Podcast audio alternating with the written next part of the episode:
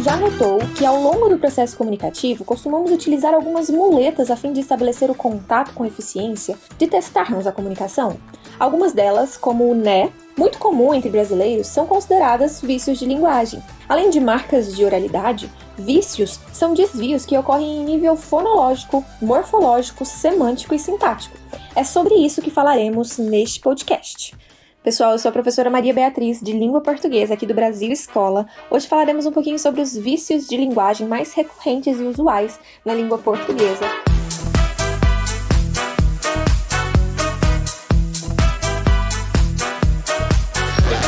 Lembrando que temos conteúdos também sobre esse assunto no YouTube.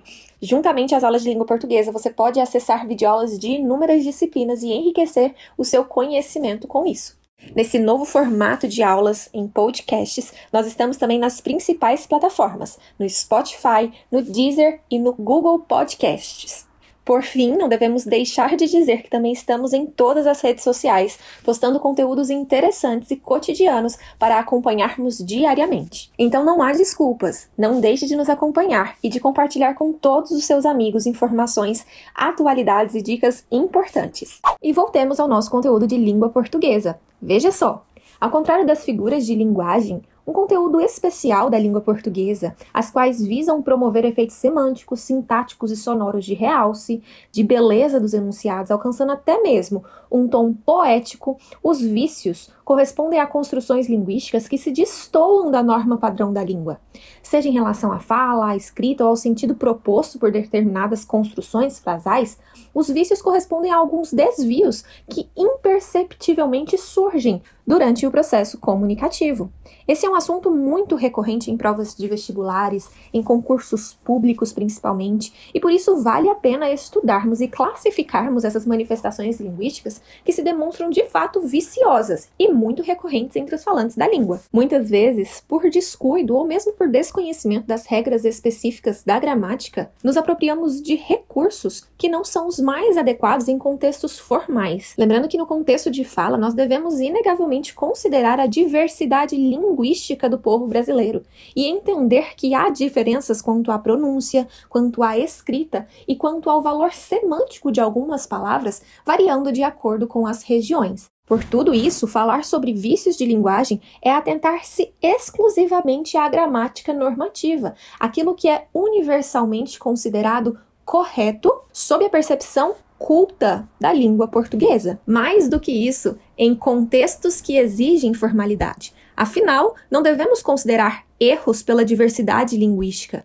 Os estudos da sociolinguística nos revelam tamanha variedade ao longo do território brasileiro. Os vícios, portanto, dependem de fato de um contexto comunicativo. Veja só, em um ambiente informal, por exemplo, numa conversa de WhatsApp, não há uma rigidez normativa quanto à língua. Em uma prova de vestibular, diferentemente, é necessário atentar-se às ocorrências viciosas. Tudo isso nos remete ao sentido de adequação. Em contextos formais, esses desvios realmente precisam ser verificados. Pensando justamente nessa diversificação, comecemos a falar sobre as ocorrências de pleonasmo, quando viciosas e quando não. Nas figuras de linguagem, nós encontramos o pleonasmo como um recurso estilístico que visa dar ênfase, atribuir certo teor emotivo, poético em alguns enunciados. Quero vivê-lo em cada bom momento e em seu louvor e de espalhar meu canto. E rir meu riso e derramar meu pranto.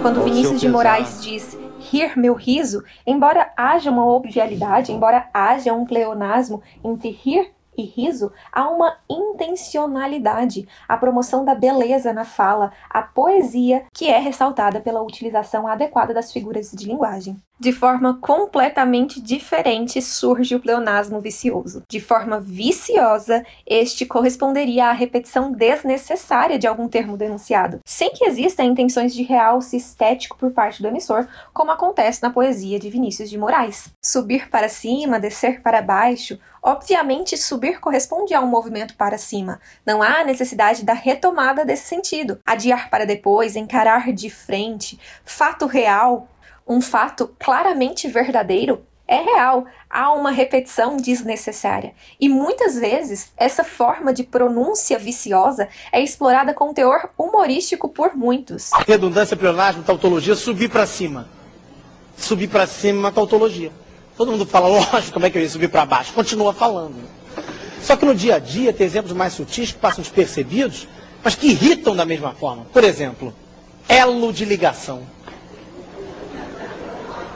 Gente, elo é de ligação. Senão não é elo, é argola. Uma argola ser promovida a elo, tem que ligar alguma coisa, alguma coisa sempre. Outra que todo mundo fala, não falta só o acabamento final. Se é acaba!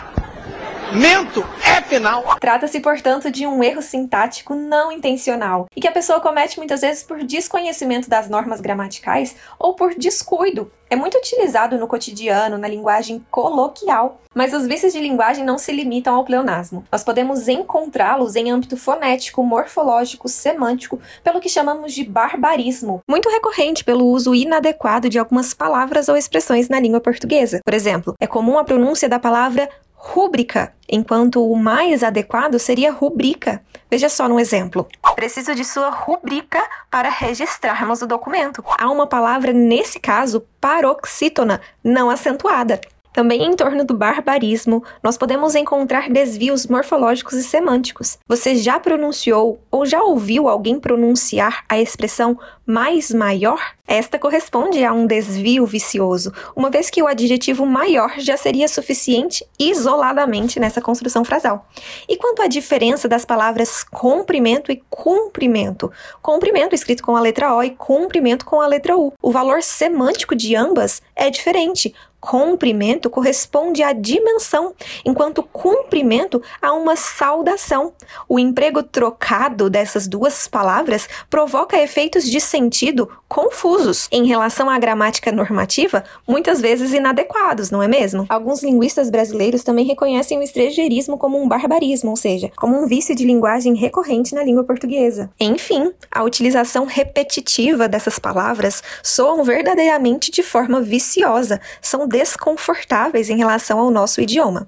É claro que algumas palavras, inclusive, são registradas no vocabulário brasileiro, mas a maior parte delas pode ser substituída por uma correspondente, evitando assim a recorrência de vícios de linguagem nesse sentido. Quando os vícios de linguagem ocorrem em nível sintático, não mais em morfológico, semântico, fonológico, nós temos o que se conhece por solecismos. São desvios em relação à concordância, à regência ou à colocação dos termos na oração. Nos remetemos ao que aprendemos na escola, todos aqueles conteúdos de gramática importantes para escrevermos bem uma redação. A regência do verbo chegar, por exemplo, é a preposição a. Quem chega, chega a algum lugar. Mas comumente utilizamos a preposição em com o mesmo efeito de sentido. Por exemplo, chegou no trabalho com atraso, enquanto o mais adequado seria chegou ao trabalho com atraso. Esses desvios são considerados vícios de linguagem e se estendem também para a concordância. Se eu digo, por exemplo, fazem muitos anos que não nos vemos,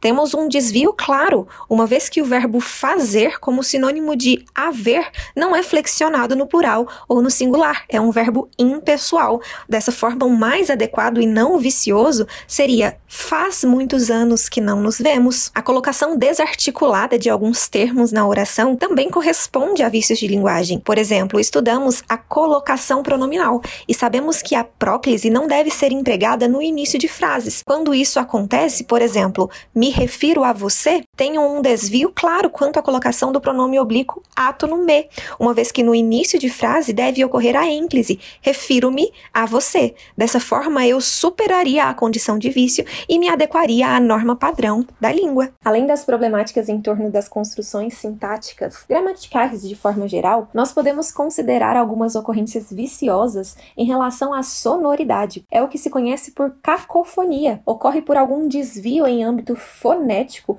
que surge de maneira dissonante, desagradável pelo som que se pronuncia, gerando até mesmo confusão. Na música de Djavan, Oceano, por exemplo, há algumas interpretações possíveis pela forma como algumas sílabas se repetem. Em sua letra, Djavan pronunciava amar é um deserto, mas pelo som, pela sonoridade, podemos reconhecer como amaré é um deserto ou amarelo é um deserto. Viu só? Essas confusões em relação à audição nós chamamos de cacofonia. É um vício de linguagem muito recorrente. Provavelmente você já encontrou em forma de piada a construção frasal eu amo ela.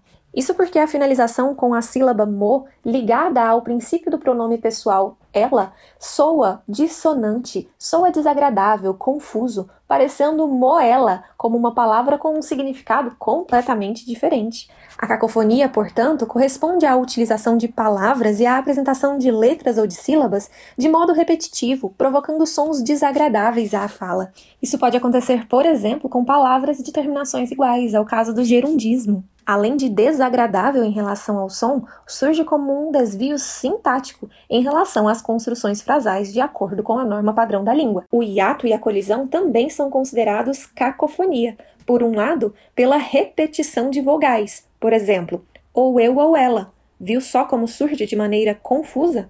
De outro lado, pela repetição de consoantes, pode por um pouco. A repetição da consoante P é evidente, considerada por muitos um vício de linguagem por soar desagradavelmente. Por fim, ressaltamos a ambiguidade como um vício de linguagem. Provavelmente esta já é de seu conhecimento.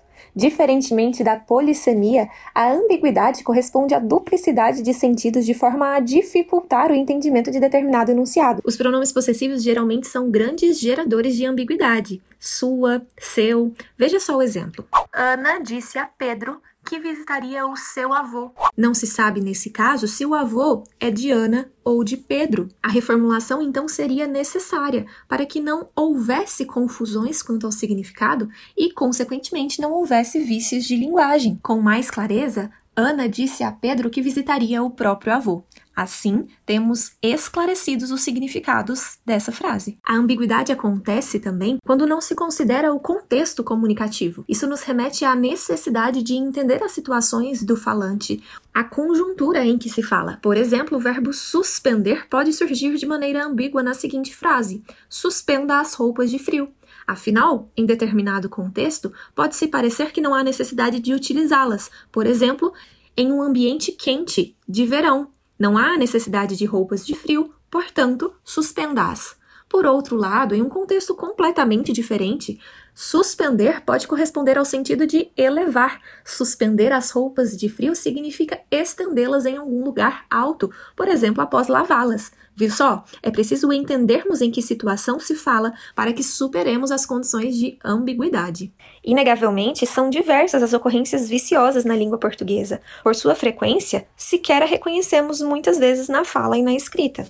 Mas quando pretendemos nos adequar ao contexto formal, é preciso que estejamos atentos à gramática normativa pensando nas regras que regem a fala e a escrita da língua portuguesa. Analisar a morfologia, a fonologia, a sintaxe e a semântica nesse caso mostra-se realmente fundamental para usufruirmos da língua portuguesa com prudência. Fico por aqui com o podcast de hoje. Espero que tenha aprendido um pouco mais sobre esse assunto e se gostou, aproveite para compartilhar com seus amigos. Lembrando que estamos também nas outras redes sociais com dicas interessantes, no YouTube com conteúdos de todas as áreas do conhecimento e dicas importantes dos principais vestibulares do Brasil. Espero por vocês nos próximos podcasts e até lá.